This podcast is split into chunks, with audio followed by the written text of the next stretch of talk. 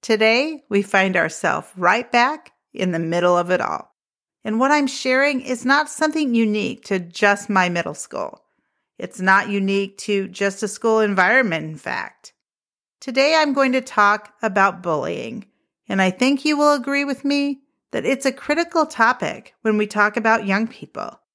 So let's go ahead and get started. Have you ever felt that we are losing young people to the world around them and that they have already chosen to walk away from Jesus without even knowing him? And did you know that all young people are at risk for something? That's why I want to welcome you to the Jesus is My Hashtag podcast, where positive youth development and youth ministry intersect. I'm your host, Deb Schroeder. Join me weekly for encouragement, resources, and strategies to assist you in helping young people make Jesus their hashtag. Welcome back to my special series called In the Middle of It All, where I share observations about young people from my subbing at a local middle school this year. As I mentioned, today we are looking at bullying. I would love it if I could tell you that I have not seen bullying all year, or if I could tell you I've seen very little of it at least. Unfortunately, I cannot. In fact, I just had the opportunity the other day in class to witness it right in front of me, and it broke my heart. This year, I have watched students emerge in a pecking order of popularity. I have seen students push a friend out of their group and lay blame on that friend. I have witnessed teens intentionally target someone who's different than them and make fun of them. I have watched youth make fun of someone because they don't have the latest in clothing or dared to just dress differently than their group. I have seen students go out of their way to belittle a classmate because they did what was asked of them in class and they did their schoolwork. I've noticed students physically push other students in the hallway just to intimidate them because of their size. My list could go on and on. But I think you get the idea that I have seen it in so many different ways, and honestly, in too many ways.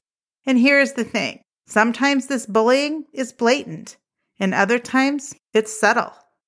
Regardless, the end result is the same. Someone is bullied, and then they are emotionally and mentally impacted from it. I think of bullying like a backpack. Each time a bullying comment is made or something is done to a young person, a rock is placed inside of that backpack. And that backpack is always on the shoulders of that young person that has been bullied.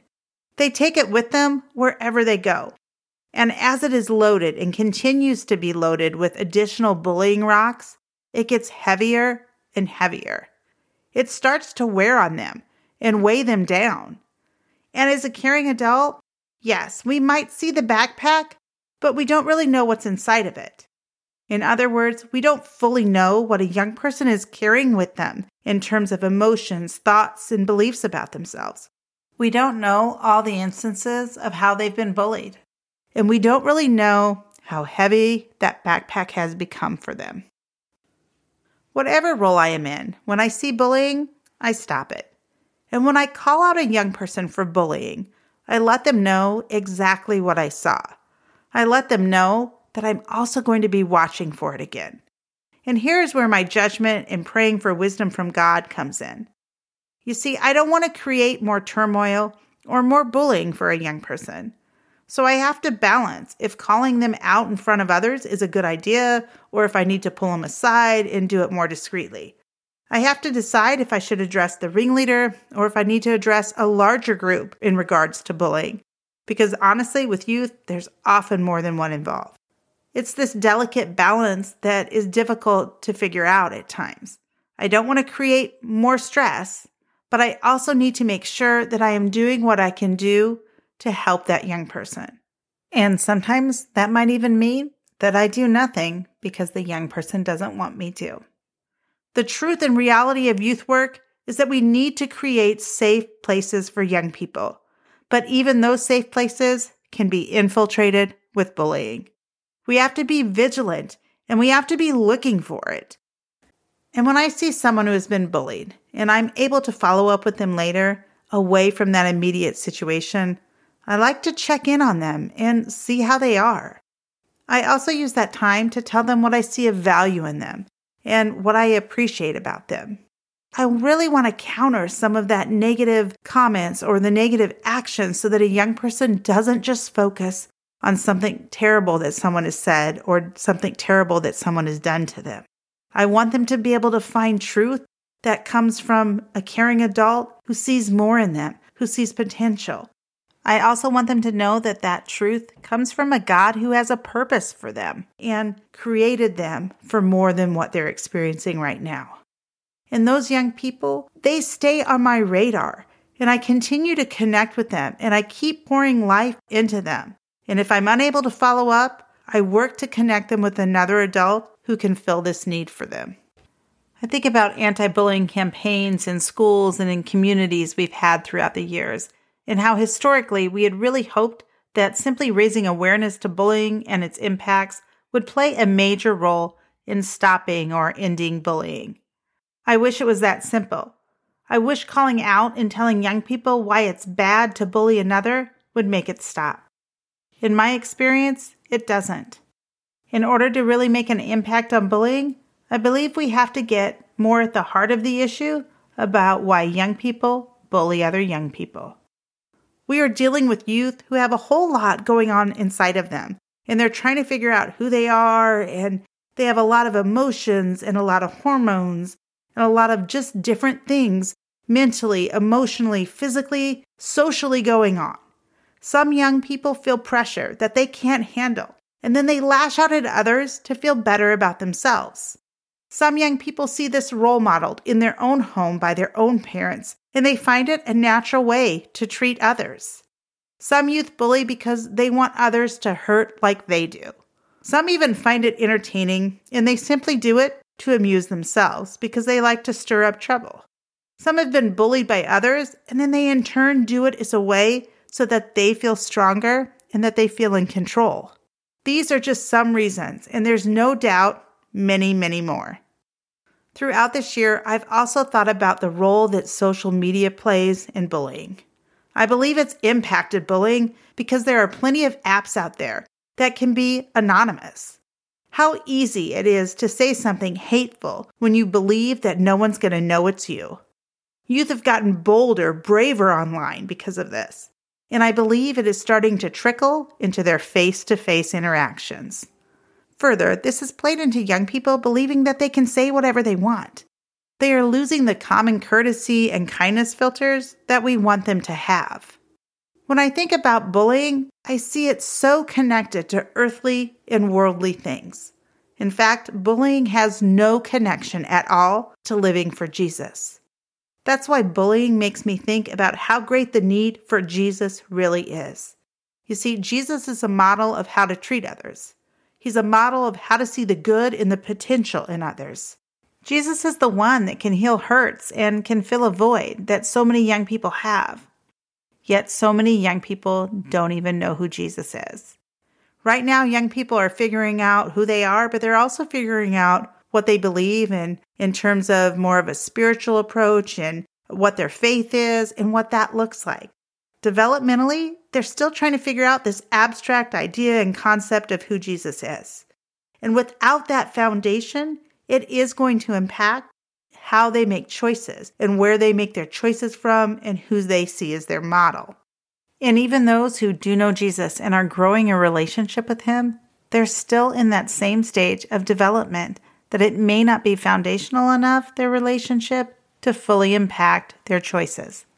Let's be honest, even as adults, we can struggle to make healthy choices that model the love we have for Jesus. I have seen young people from all different types of backgrounds bully others. It's not just young people from broken homes or low socioeconomic status or low education. It's not just something simply tied to race and ethnicity. All young people can become a bully. I have seen church kids bully others, I have seen youth raised in solid Christian homes be cruel and hateful to their peers. Honestly, no one is immune from being bullied, just as no one is immune from running the risk of becoming a bully themselves.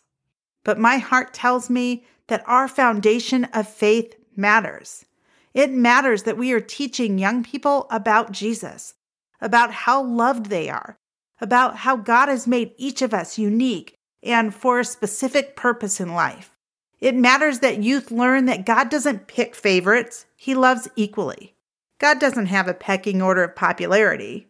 God has a desire for each one of us, for every single young person, regardless of who they are and regardless of where they come from.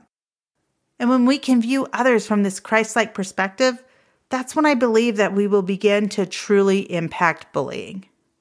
So, what can you do right now? First, you need to be willing to look for bullying and see it. You need to be willing to call it out and stop it if it occurs in front of you.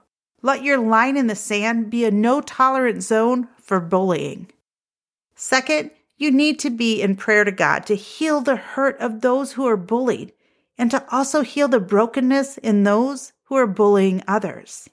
I believe God hears our prayers, and we need to be actively and continually praying because bullying is not from God, it's from the enemy, and we need to guard our hearts and our minds from this.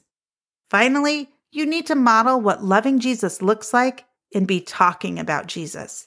You need to share how your faith allows you to see others in a kind, loving way. Talk about it over and over. Let youth know how your love of Jesus changes your perspective on others, on choices you make, and behaviors you engage in. The more we introduce Jesus to young people in everyday conversations and in everyday ways, the more they're going to see that Jesus is just not a mystical feeling. It is about a real life relationship with someone that makes us who we are and guides our decisions. As a caring adult, you will no doubt continue to witness different forms of bullying. You will get to decide how you address it and what actions you take. My hope and prayer is that God strengthens you in these moments and gives you wisdom. Thanks for showing up and caring for young people. And thank you for being willing to be in the middle of it all. And I'll see you next time. Hey there, fellow youth workers. Thanks for tuning in today. Remember what Matthew 9:37 tells us. The harvest is plentiful, but the workers are few. In other words, keep showing up and keep caring.